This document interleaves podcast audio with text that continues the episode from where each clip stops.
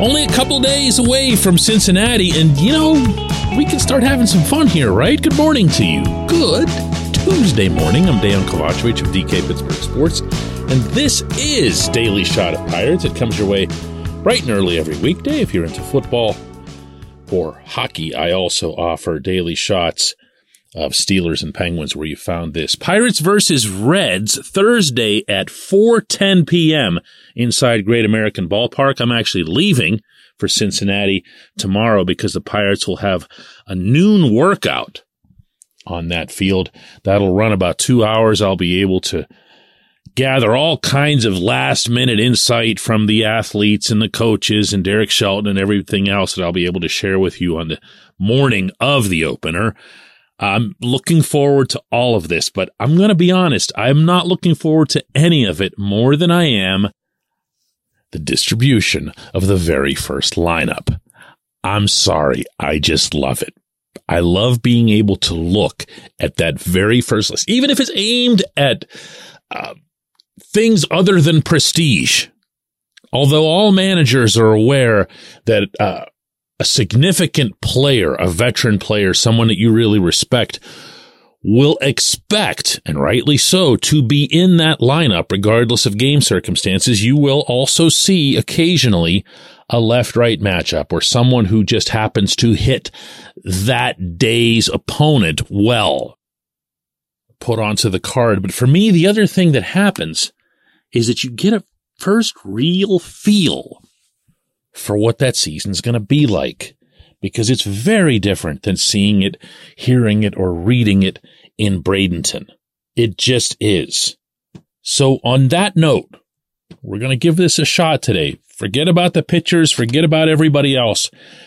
We're going to talk about what this lineup in all likelihood will look like. Shelton, of course, won't talk about it in advance. Never does.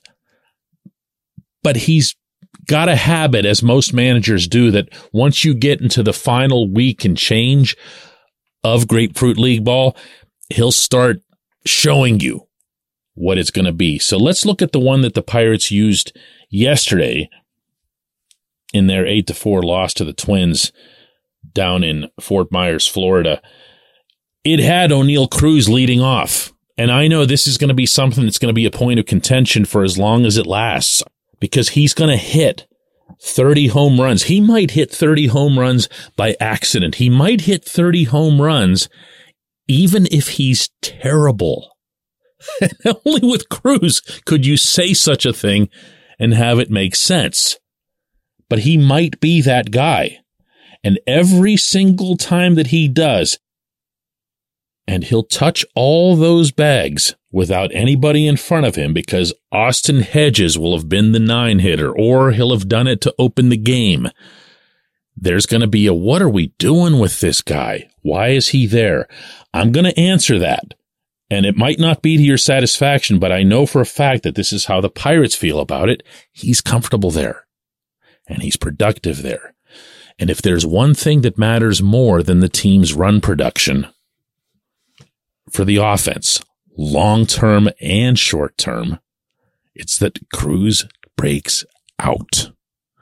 If he breaks out, you'll answer a whole lot of questions about this franchise moving forward. So that's where he's going to be. It might not last long. Those of you who go way back will remember that Barry Bonds was a leadoff hitter. Well, Jim Leyland wasn't an idiot either, and Leyland wasn't going to have him be a leadoff guy into perpetuity. But Bonds liked it. Bonds was comfortable there. He saw himself, and rightly so, as a 30 30 guy, someone who was going to steal as much as he hit the ball out. He was comfortable there. Once things got a little bit more normalized, Bonds was dropped into the heart of the order. Bryan Reynolds is batting second. If I have to explain to anybody in the year 2023 why all of the advanced analytics show that you should have your best hitter at number two. All I really should have to do is to point to the other team on this day because it was Joey Votto and the Reds who really, I don't want to say pioneered it, but they were the ones who took their best hitter and just said, you know what? He's hitting second. He's hitting second. Why? Here's why. Here's all the math, all the data to show why you should have your most productive hitter there. That's why Reynolds is there. Nothing else to discuss. Andrew McCutchen batted third yesterday. We'll see. We'll see. Kutch from a few years ago owned the number three spot, and he should have.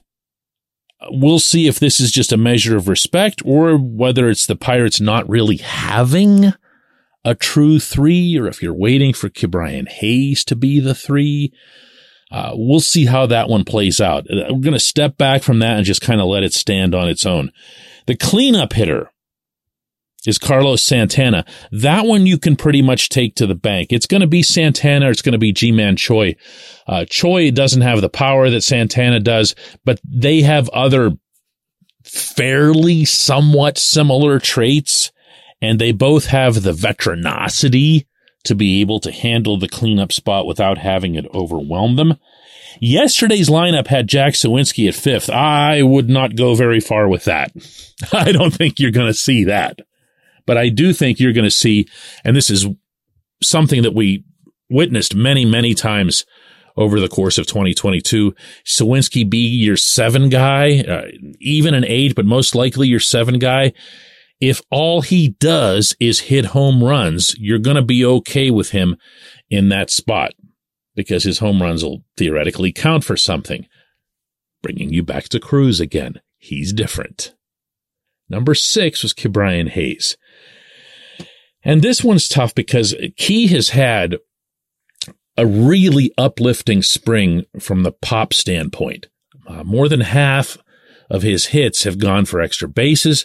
Four of them have been home runs. He he's really shown you more of the flashes that you haven't seen since probably the pandemic month in 2020, where he was not only smoking the ball, he's done that pretty much consistently in his time in the majors, but he's not putting it on the ground.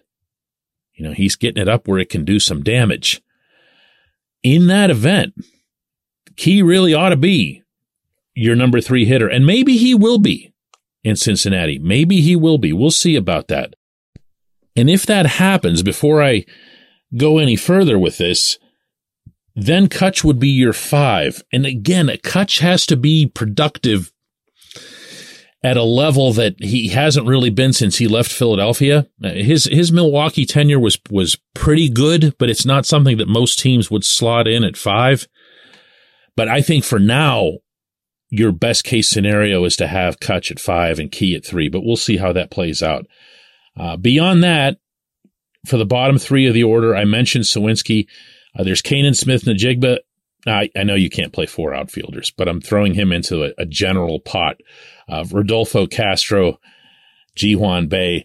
Um, if Smith Njigba is in the lineup, he might be an eight meaning if he's in there instead of Suwinski and you might slide up a Castro, you might slide up a Bae. I can't say this often enough, and I'm going to seize the opportunity again. I hope Bae makes this team. I'd love to see the Pirates make at least one special step toward capitalizing on these new rules. And Bae is by far best equipped to do that. And number nine is going to be Austin Hedges, unless Shelton is in a really weird mood. So, what do you think? What do you think? I don't know. I'm going to wait until I can actually see it, see them pass the sheet out in the press box at Great American Ballpark. When we come back, J1Q. This portion of Daily Shot of Pirates is brought to you by our friends at North Shore Tavern, that's directly across Federal Street from PNC Park. It's home of Steak on a Stone an eating experience, underscoring the word experience. The steak is brought to you partially cooked on an 800 degree stone, and you do the rest. It's a ton of fun, it's a great meal, and it's a baseball atmosphere like no other in Pittsburgh. North Shore Tavern, right across Federal Street from PNC Park.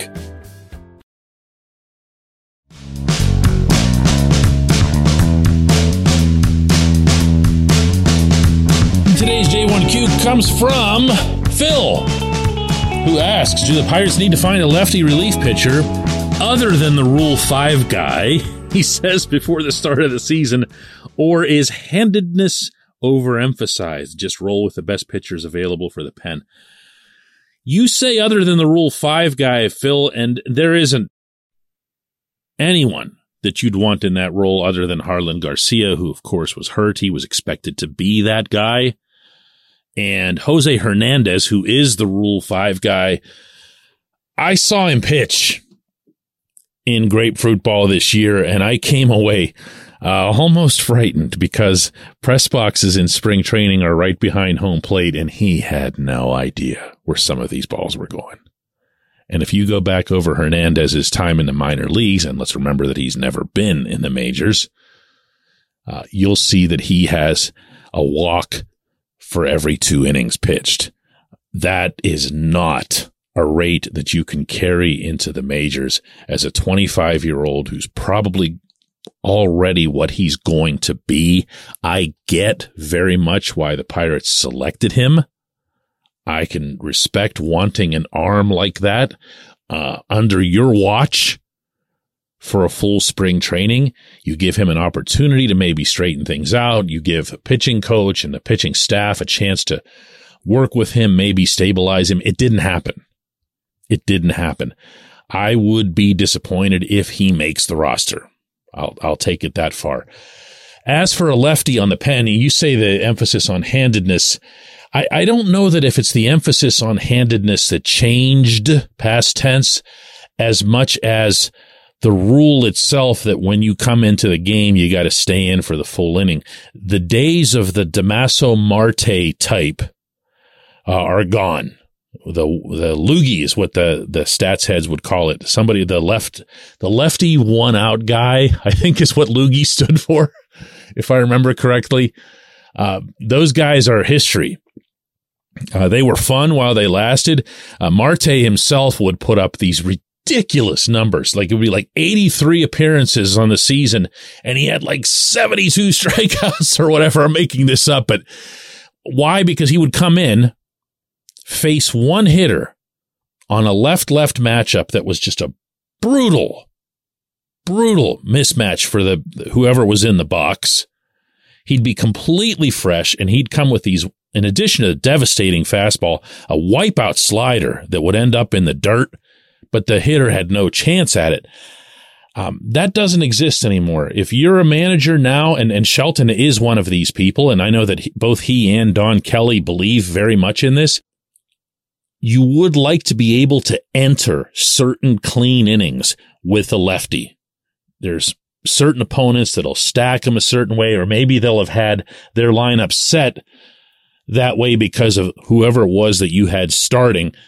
And it's a nice luxury to have, but I believe it's a luxury and I believe that the Pirates are far better equipped to take a bunch of their best righties uh, north and then see how things go with Garcia. And if it doesn't work out well, man, there's lefties all over the waiver wire all the time. I appreciate the question. I appreciate everybody listening to Daily Shot of Pirates. One more of these tomorrow before the real thing.